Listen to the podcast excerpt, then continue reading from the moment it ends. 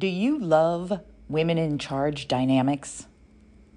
Are you ready to take your feminine dominance skills to the next level? To learn to dominate safely, creatively, and most of all, confidently? Looking for information on how to encourage growth, learning, and discipline in your power dynamic? Or maybe you want to learn how to really submit in a woman led dynamic? Are wondering how to find the right dominant partner for you? And to learn and train to please her the best way possible. You're in luck. FLR, Femdom, and Women in Charge is happening online June 10th through 12th and is now open for registration. Get your ticket to get access to the special learning and interactive events leading up to the weekend. Enjoy Femdom centered content to share and discuss. Plus, get your personal invite to a special Discord server to meet other women in charge enthusiasts, to get to know each other, and connect before and after the event. Find out more at womenincharge.info. That's womenincharge.info. Welcome to the Dating Kinky Podcast, a cast about love, sex, romance, and kink. A lot has changed in six years. Back in 2016, I wrote about consent and how we rarely talk much about informed consent. And it was true. These days, though, informed consent is much more common to discuss, but it's still sometimes missed in the overall conversations about consent.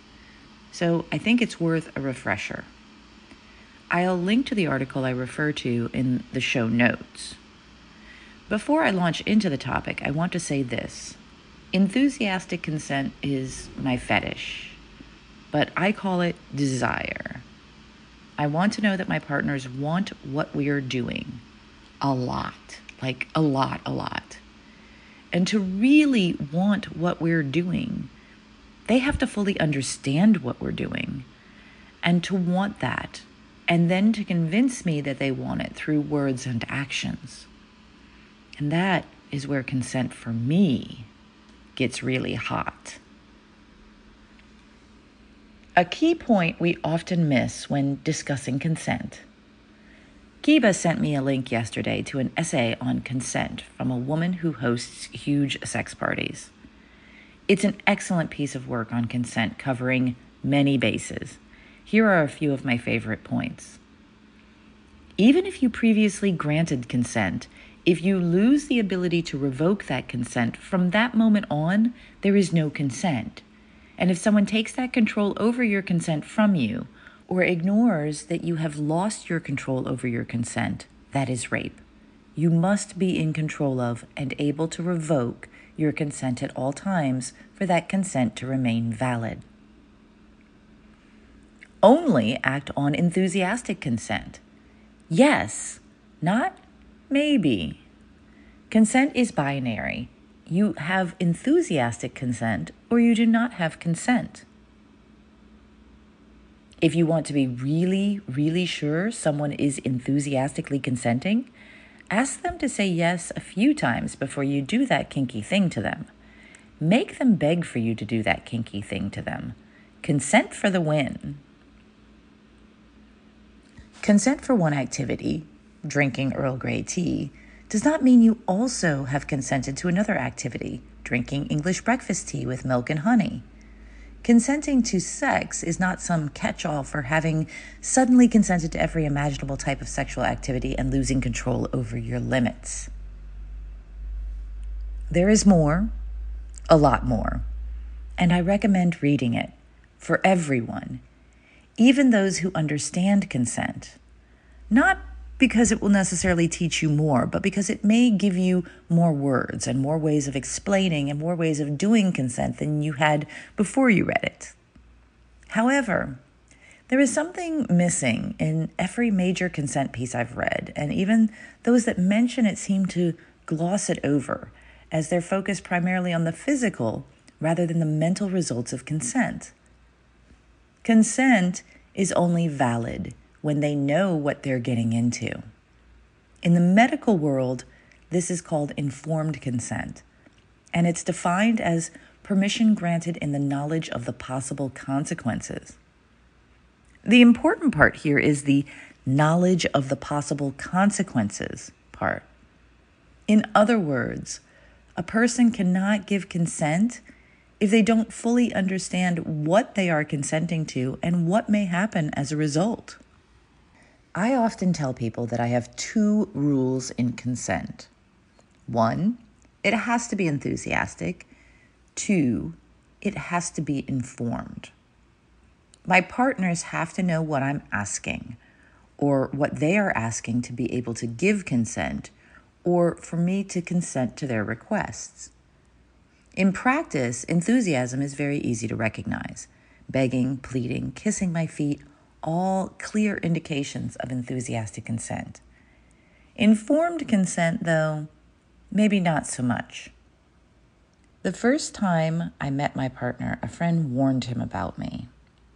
Watch out for her. She plays in boys' heads. He immediately turned to me and gave consent. In fact, said, you may play in my head anytime. I laughed because he had no idea what he was consenting to, but I took it for what it was and engaged. Now, after three years, today, actually, of my playing in his head and his seeing the results and having my tactics and reasoning explained to him, he has a much better idea of my behavior modification kinks, and he still consents still consents. I know this because I ask him regularly to consent again to me playing in his mind. Because each time he discovers a new way I've played with him and modified him, he is more able to fully consent. And to be fair, I'm not always sure where I will take him. I had no idea three years ago where we would be today any more than he did. So, getting consent as I go is important to me. And I love consent. It's sexy and hot and all sorts of yummy good things. And getting a yes, my queen from that boy is better than Viagra for me. But regardless of my own personal consent perversions, I do it because it's not just about consent, it's about informed consent. And here are some of the responses and conversations from that original post back in 2016. Janie Lane said, Informed consent. That is just perfect, especially for a new person who may not know what is involved. I replied, Yes, especially for newbies. For example, a newbie can verbally say yes to getting a micro branding or cell popping because they think it looks cool and artistic and they think they'll love the pain. However, if their top does not inform them that although they usually last four to six weeks, they may last up to a year or longer, especially with heavy lines and filled in spaces, then their consent has been breached because they had no idea what they were consenting to. Now, I'm a big fan of personal responsibility. Huge. A reasonable response is to suggest that no one should agree to anything they do not fully understand. It's reasonable, sure, on the surface. That's the curse of knowledge at work. The curse of knowledge is a cognitive bias that occurs when, in predicting others' forecasts or behaviors, individuals are unable to ignore the knowledge that they have that others do not have, or when they are unable to disregard information already processed. In this case, it's more experienced people in kink knowing that anyone should ask detailed questions of their top or potential top to learn the potential harm and ramifications of play, along with getting more details about how they practice the play, their skill level, experience, and even get references. Well, duh. However, real life doesn't work that way, and many tops don't think to go over every risk involved with their play every time they interact with a newbie because of that bias, laziness, or the fear of not getting to play because danger.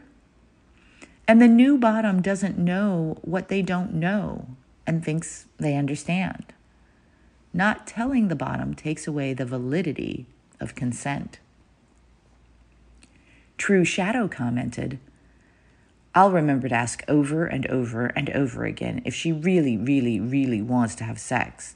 And not just, hey, that would be fun, but really, really, really, really super, super, super, super great fun. That's really going to impress the ladies, especially those who like their guys to be so overwhelmed with passion they throw her down on the bed and have their way with them. Maybe I can bring a notary public along just to make sure she's really, really, really, really enthusiastic about the whole fucking thing.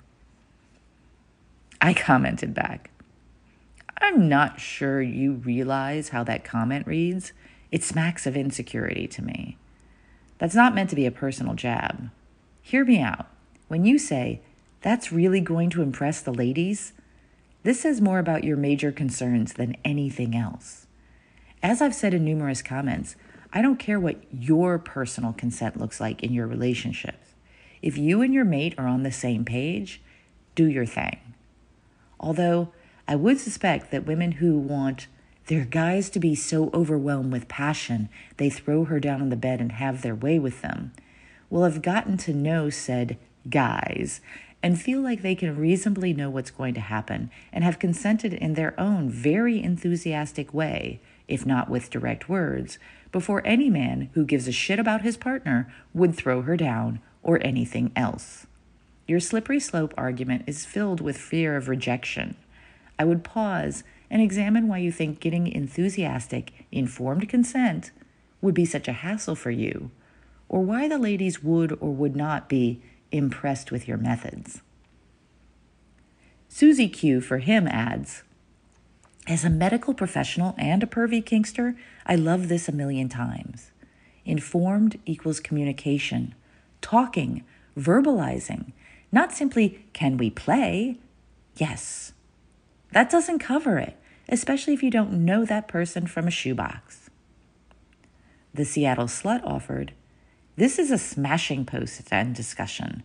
Informed consent is hot as fucking hell. All it takes is communication and clear responses. Just the other night, I informed a new playmate I wanted to go off somewhere and suck his dick. Yes, in the middle of a group conversation. His response was to text me the nearby park. He knew exactly what was being consented to. After that delicious bit of yumminess at the park, he whispered in my ear, I want to feel my cock in your pussy. I asked for a condom, which he immediately showed me. My response was to hitch up my skirt and pull my panties aside. Full consent, hot as hell. Any questions now? Adorkableness added, Very good point. Thank you for emphasizing this. I also think that it goes both ways. I often provide extra information to the top that they've not thought to ask. For example, if my top is not into heavy bruising, I'll inform them that I can get bruised extremely easily, even from just a tight grip on my arm. So it's up to them if they still want to play with me, knowing that the beating they're planning might leave some nasty looking bruises on my body. While I might be okay with it, they might get traumatized seeing it on me after the beating. Thank you for joining me today. If you love this episode, please share it with others who would enjoy it. And please do join me on our new apps available in the Google Play and Apple App Stores. Dating Kinky.